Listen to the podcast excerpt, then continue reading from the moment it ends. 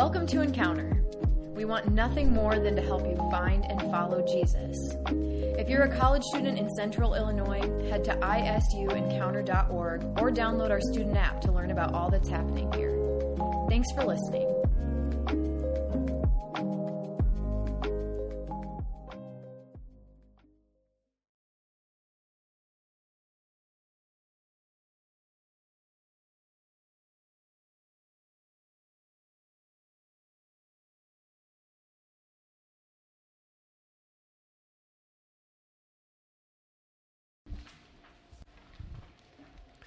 Hey, everybody. It is awesome to be with you all, and I'm excited about what God has for us for this weekend. Our theme is living the gospel in the gray, and so to really separate that out into two parts, living the gospel is this kind of adventure that Jesus is calling us into. And it is an adventure to, to mimic what we're seeing of him, not just in the Gospels, but as he continues to move, right? In and through and around us. And so it involves mission, it involves evangelism, it involves service and justice and compassion and living life and basically being the church where we are for the sake of the world. It's coming alongside others to embody and to demonstrate and to proclaim his kingdom. What a privilege that is to not just read the gospel, but to actually live the gospel. So we're going to dive into that a bit. And then the second part is in the gray. And in the gray is, represents this kind of uh, the liminal spaces.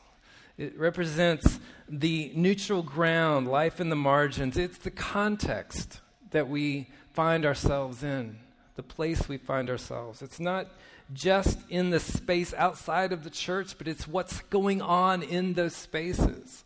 Whether we're talking academia or um, vocational or family, it is life in the midst of culture with all of the paradox and the nuance and the shifting norms. And so we want to look at what it means to actually live out this gospel in places where culturally um, we. Uh, I want to approach it relationally, conversationally, experientially. Okay, so we're going to have four sessions together this weekend. And in each session, sorry about, do I need to adjust this microphone, Austin? Are you? I keep hearing my, my, uh, the brushing of microphone against something. Um, hi. What's your name? George. Hi, George. Thank you. George, ladies and gentlemen. In each of these sessions, we want to ask some questions. And I, I love it the fact that Jesus asked over 300 questions throughout the Gospels. And it wasn't just that he asked a lot of questions, but the kind of questions that he asked. Questions like, What do you want? what, what are people saying about me? Right? Do you want to get well? Um, so we want to ask the kind of questions that Jesus asked. And so we're going to go with these four What's your story? What's your context? Um, what's your what's your posture? What what does love require? And then the last one is what's Jesus up to? What's the process as we as we leave?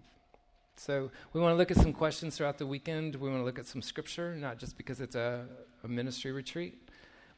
What's it mean for us to not just read scripture, but to allow scripture to read us? To really allow the Holy Spirit stretch us and challenge us and encourage us through the pages of Scripture. If discipleship is as simple as listening and responding, then what is Spirit saying? And what are we going to do with it? And then um, I know you've been in class and labs and lectures all week, and so the last thing I want to do is add to that misery. But I do, I do want to do a little teaching. I do want to share some things that I think the Lord's laid on. My preference would be um, conversation over a really good cup of coffee, but that's hard to do with a couple hundred people. And so, um, because of that, we're actually going to have some times of discussion after most of these sessions. And in these times of discussion, there'll be times of, like breakout sessions in, in, smaller groups. And those are times to, um, not for someone to dominate the conversation and, and just reteach everything, um, but it is a time to really process together what is God stirring in us? What are the questions that keep coming up? Uh, let, me, let me say one more thing. This is all the intro, right? Uh, about that. When we get together in small groups, um, Ben asked me a couple of months ago to really focus, kind of make this an equipping time together. And uh, that doesn't mean that we're just wanting to gloss over what we're bringing, okay? Um, I know that I know for a fact that a lot of you are carrying stuff as you come into these doors, and so as we get into small groups, um, we're going to kind of unpack what God's stirring in the midst of what we're talking about. But hopefully, there's some other times to really unpack if you need to have somebody pray with you. Uh, the prayer pillar, which I, when he said that, I thought it was a prayer pillow. And so that's very different. Very, very different. Uh, prayer pillar, that's how they say pillow in Oklahoma. Put your head down on that pillar. Uh, but that is available for us to, to, to write our prayers. But can we also communicate our prayers to one another? And then we'll, have some times of reflection as well. Okay? So that's where we're going. You good? All right. I want to start with two questions before we get to the real question. And the first question is the first question that God asked in the Old Testament. And the second question is the first question that Jesus asked in the New Testament. How cool is that? First words out of God's mouth to humans was, were these words Where are you? I'm sure he said a lot of words because they hung out every day. But the ones that are recorded are Where are you? And that's after the crunch of the fruit, right? That is a question of how are you coming in? How's your heart? If you had this red dot that said, You are here, where is that red dot tonight? Okay? That's the first question. Second question is the first question that Jesus asked the disciples. And they're not disciples yet, they're, they're just curious.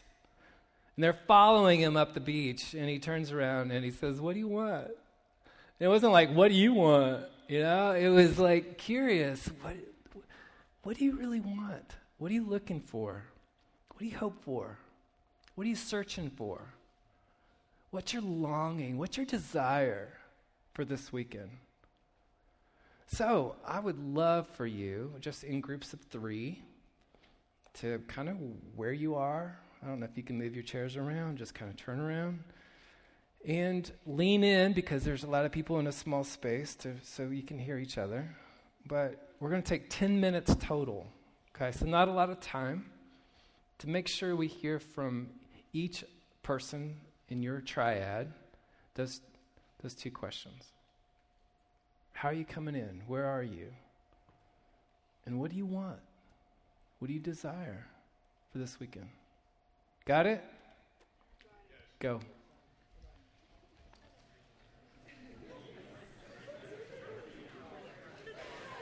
Thank you all for sharing those things with each other. I, um, anytime that we do any sort of conversation, discussion, reflection together, you need to know that you have complete agency, right? You can share what you want to share.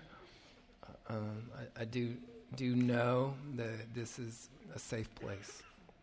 Do know that these are safe people. But do know also that our stories are tender. Our stories, um, there are layers upon layers upon layers. And so, so feel the freedom to share what you want to share.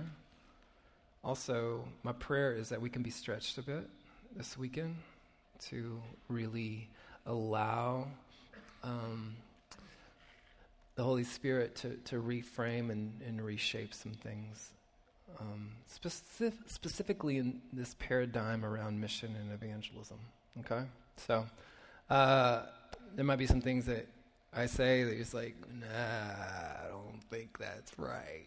So come talk to me about it, or just just talk to Ben Miller. Just just go to him and George, as you know him, will take care of that. Okay. Um, here's a question that uh, I think I've been asking this question for about 40 years, and I don't recall anyone in 40 years ever saying, um, ever re- replying, I, I, I don't want to tell you.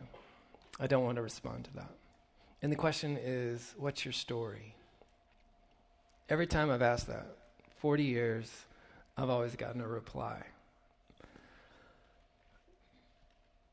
Psychoanalyze that however you want. People want to talk about themselves, but I think it is this really, really beautiful thing that, that we all carry our stories.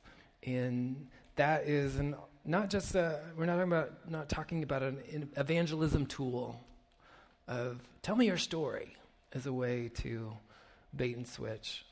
But can we actually care about one another's stories? I was on uh, a plane coming back from England, and uh, sitting on my left was uh, this 20 something uh, young woman who had uh, dyed bright red hair and tattoos and chains and leather boots and um, just just interesting, you know, kind of punk rock angst, and uh, and so sitting on my right was this complete opposite. It was this forty-something uh, year old man who had a three-piece suit and just you know really polished.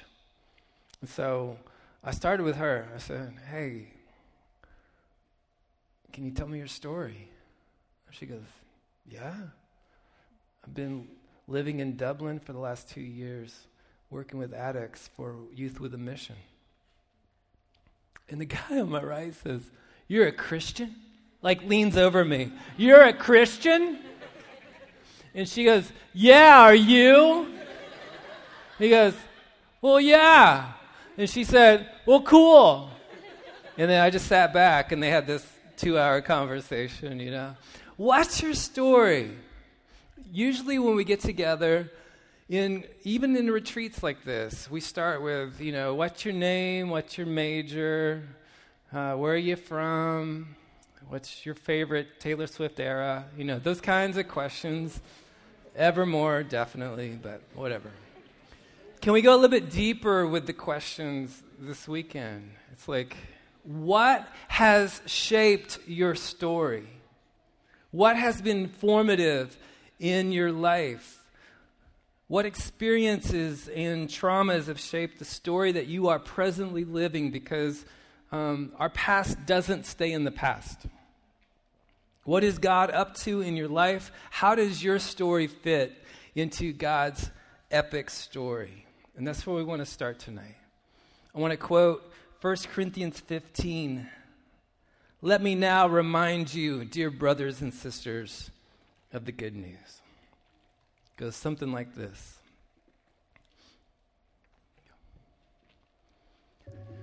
The beginning of the gospel, the eternal storyline of God, the creator, lover, shepherd, savior, counselor, comforter, and king. Out of love, and perfect relationship, the Father, Son, and Spirit created the universe and everything in it. Out of chaos was created life and beauty, form and function, the vastness of the universe in the intricacy of a single cell, galaxies and oceans, plants and animals, circadian rhythms, nuclear fission, sunsets and laughter. The unique capstone of creativity and with humanity, distinctly formed in the image of God and endowed with intrinsic worth and dignity. Adam and Eve enjoyed life as it was meant to be intimacy with God and one another, purposeful work and vocation, creativity and cultivation, stewardship and supervision of the whole thing. God spoke, and the world came to be, and God called it good. God breathed into dust, and man came to be, and he called them very good.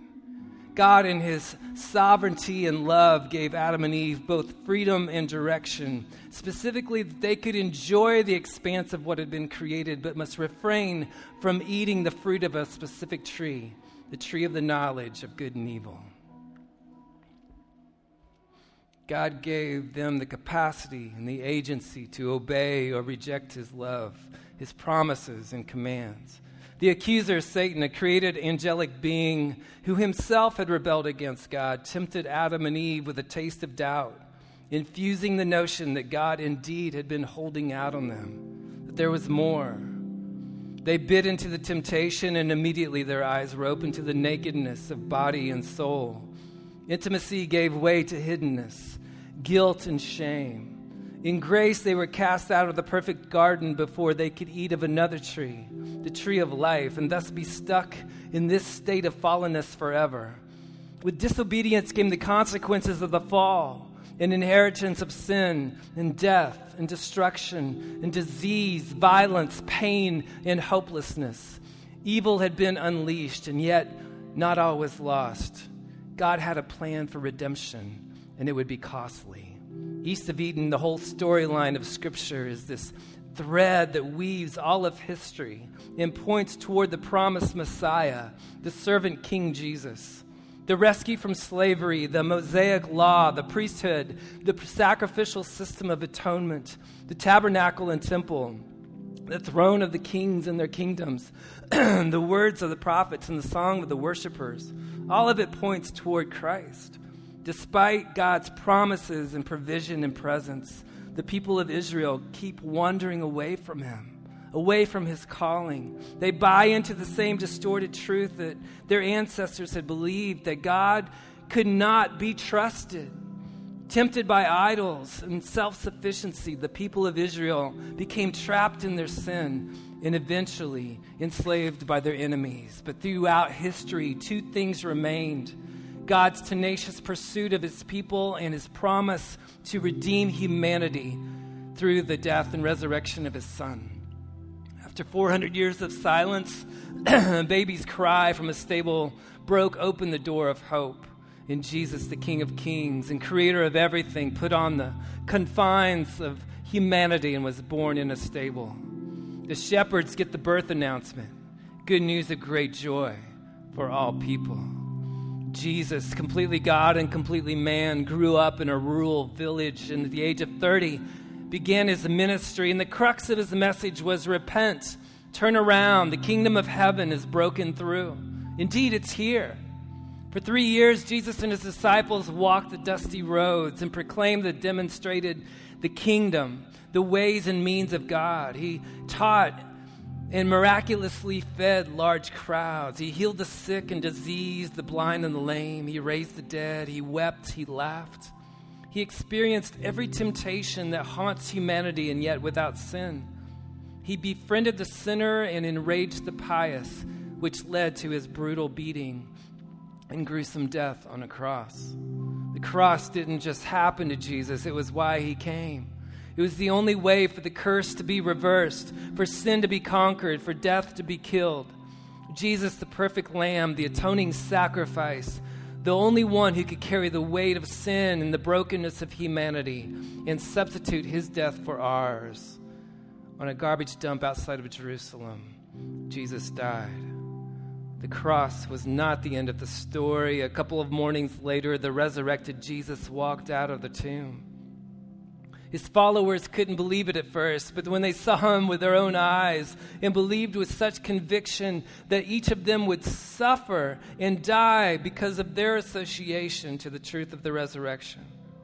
Jesus promised he would send the Holy Spirit, the Comforter, who would reside within them, empowering them to live a life of devotion to God.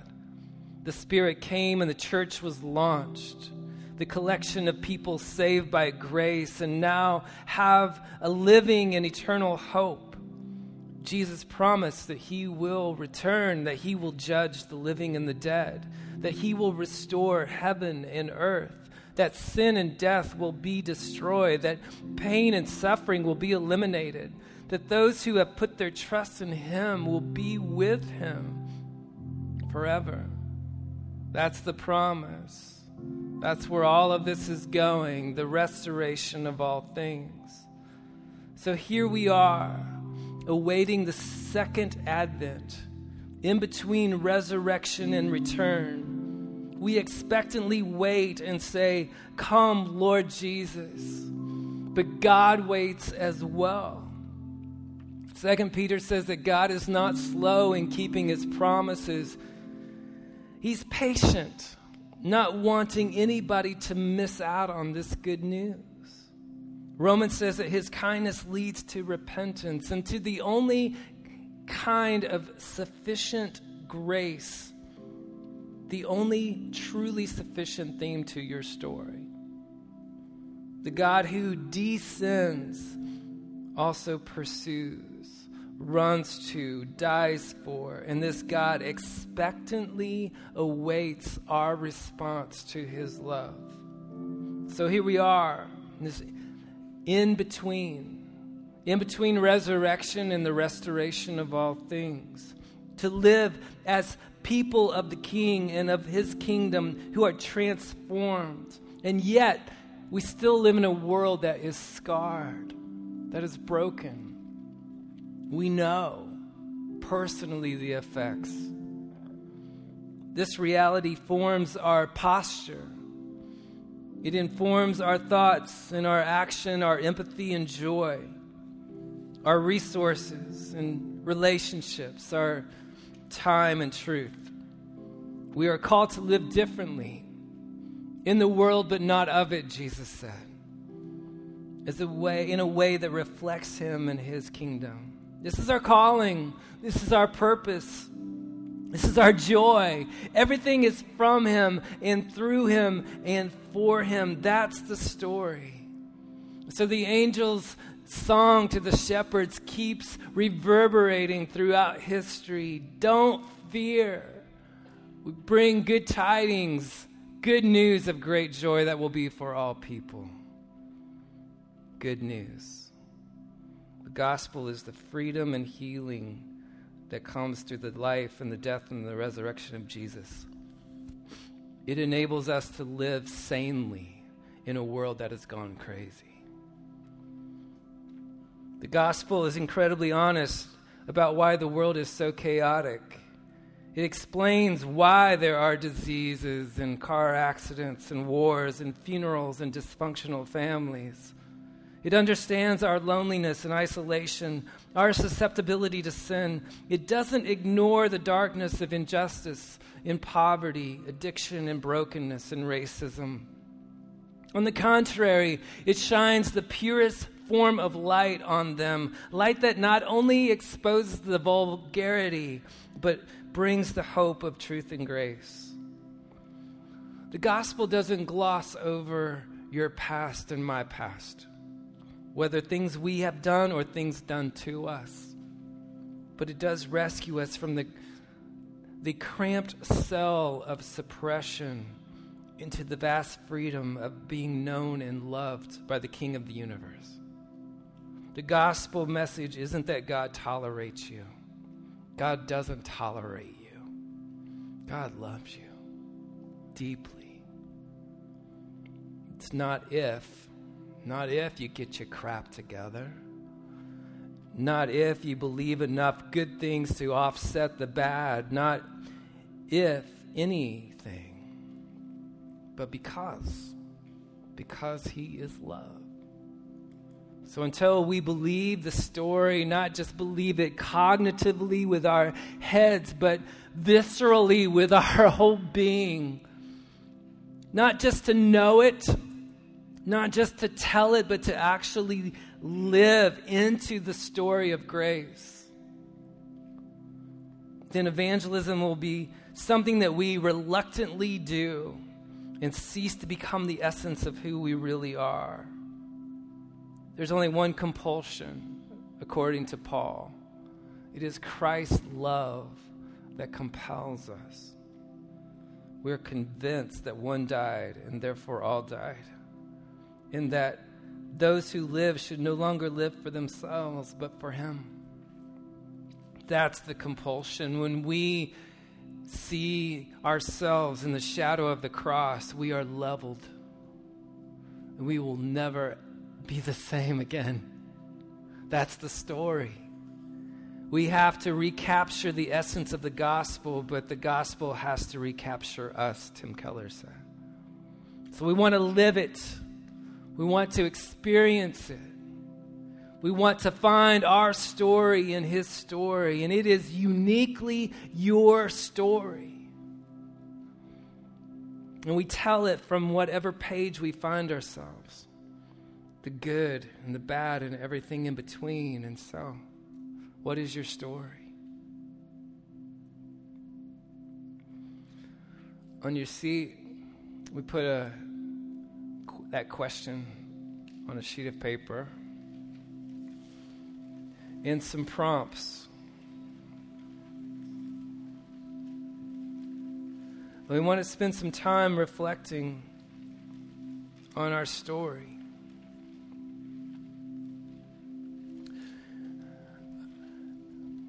I went to a Bible college, and in that Bible college, I took a class on evangelism. And in that class on evangelism, I learned some good things, but I also learned some things that were fairly toxic. And one of those, I think, rather unfortunate toxicities was you needed to create a testimony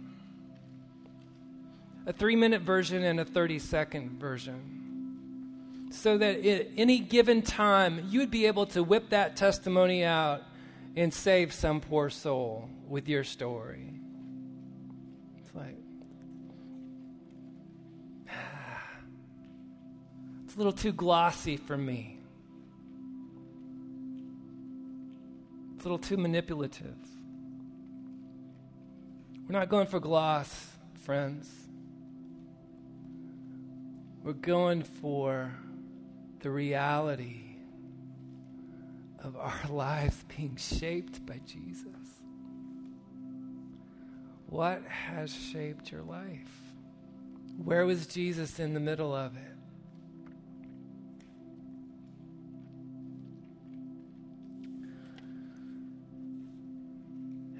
What have been some of your doubts and questions in the midst of struggles and hardships? What have you learned through them about God's faithfulness and grace? What's He doing now? Not at some church camp your junior year in high school.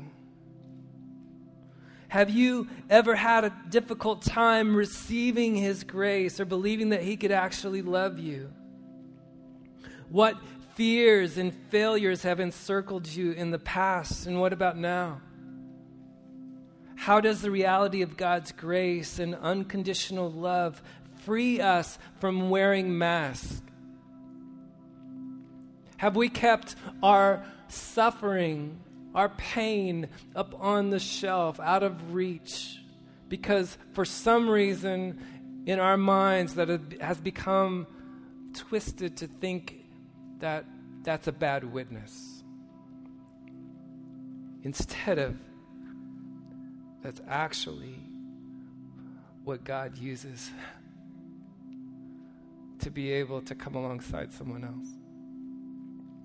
Where does your story fit into this epic story? How does it reflect His grace and truth, His compassion, His calling?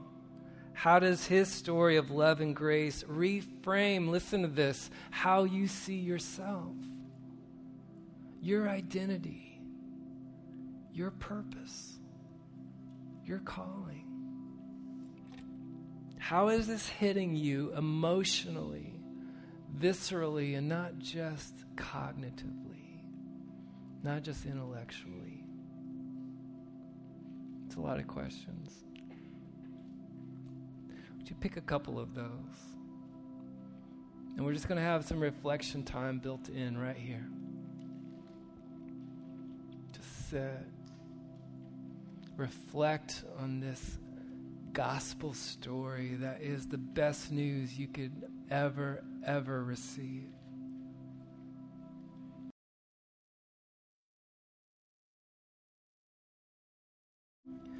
I love this verse from Second Corinthians chapter 1. It says, he comes alongside us when we go through hard times. And before you know it, He brings us alongside someone else who is going through hard times so that we can be there for that person just as God was there for us. That's what we're talking about. To come alongside, to comfort others with the comfort that we've been given, to enter with others into the questions that we have asked and into the struggles that we've struggled. To sit with others in the grief that we have experienced and to rejoice with others when the kingdom breaks in. To come alongside. Acts 1 8 talks about these concentric circles. He says, This is Jesus after the resurrection before he ascends to the Father. And he says, The Holy Spirit's going to come upon you in power, and you will be my witnesses, starting in Jerusalem, and then Judea and Samaria, and to the ends of the earth. These concentric circles. And you see that played out in the book of Acts, and we'll talk about that tomorrow morning. I can't wait. But for now, think about you will be my witnesses. It's not about going witnessing, it's about being a witness.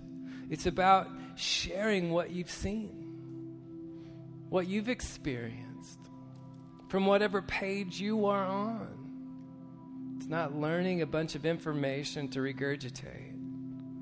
It is sharing the story in real time about this real God who really got a hold of you. So we can bring our whole self into that, right?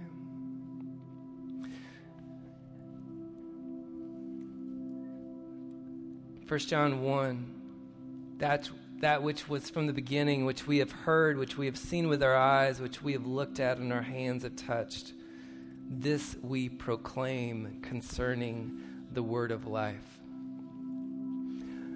Band people, would you come up? We're going to worship some more, but I want to I want to close out this particular session with some scripture around sharing this good news. For we know, brothers, loved by God, that He has chosen you because our gospel came to you not just with words, but with power and with the Holy Spirit and with deep conviction. We loved you so much that we were delighted to share with you not only the gospel of God, but our lives as well. Jesus, after the resurrection, he comes alongside these two guys on the road to Emmaus. Emmaus was their home. And they'd been in Jerusalem and they had seen Jesus crucified. He literally comes up alongside them and he says, What you talking about? And they said, are you the only person in Jerusalem who hasn't heard? and he said, Heard what? And then they said, with grief, we had banked on this Jesus being the one. He was the Messiah. He was, he was the one who was going to rescue us, who was going to deliver us. And then he was crucified. And, and what makes things even more confusing, some of his followers came this morning and said that they had seen him risen from the dead. And it says that Jesus, starting with the Old Testament, unpacked all of these prophecies in this thread that was woven throughout God's story to show that He was the fulfillment, that Jesus was it. He was the one. He connects the dots. And they get to his house. They, he gets to their house. And he's like going to go ahead, keep walking. They said, It's getting late. Come in and dine with us. So he says, Sure. Jesus was always inviting himself into people's homes to eat. He sits down with them. And it was as he broke the bread that their eyes were opened and they saw who it really was. I love that. He comes alongside, he connects the dots, and then their eyes were open and they realize that they are in the, exact presence of Jesus. And then there's this verse that says, We're not our hearts burning. we knew something was up and they sprint the miles back to Jerusalem to say, We've seen him. That's not going witnessing, that's being a witness. That's sharing the story. That is good news that is too good to keep quiet. So, would you stand? I want to just read this Psalm 18 over us as we continue to worship together. Says, God made my life complete when I, I placed all the pieces of my story before Him. He gave me a fresh start. And now I, I am so alert to God's ways. I don't take God for granted. Every day, I review the way he works. I review the good news. I, I, I keep this epic story in the front of my mind and in the depths of my heart. I can't get enough of it because it is the only truth. I feel put back together. I'm keeping in step God rewrote the text of my life when I opened the book of my heart to his eyes. God rewrote the text of my life when I opened the book of my heart to his eyes. Saint Ignatius.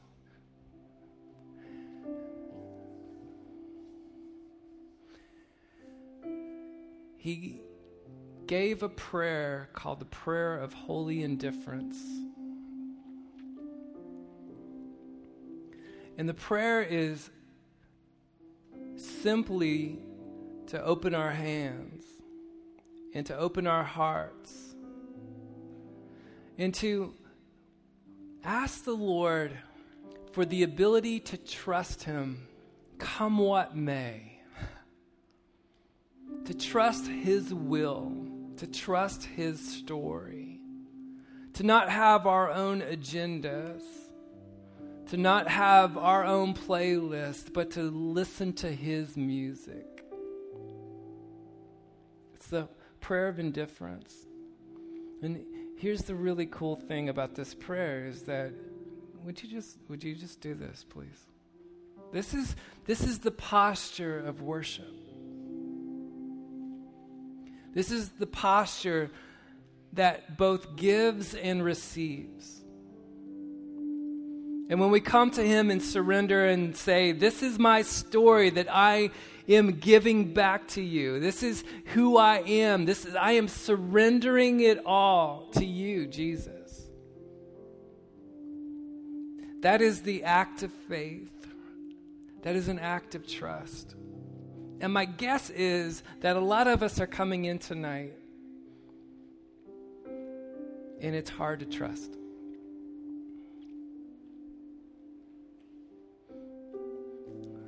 Jesus encountered this dad whose kid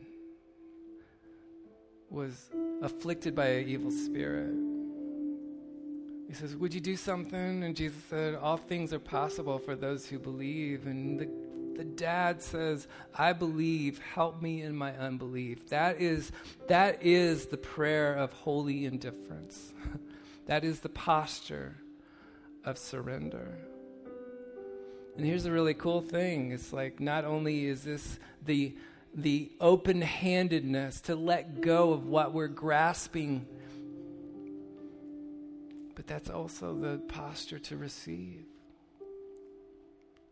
What are you hanging on to tonight? What do you want to let go? What do you need to let go of in order to receive what He really has for you? So, can we worship?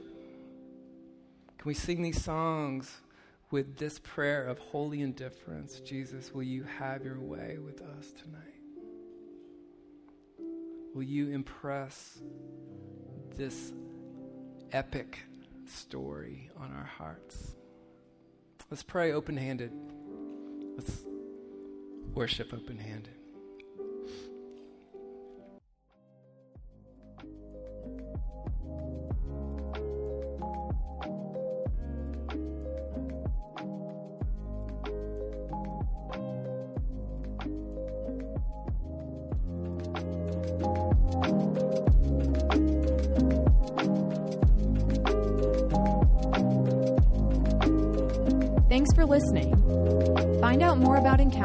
Ways to get involved at isuencounter.org.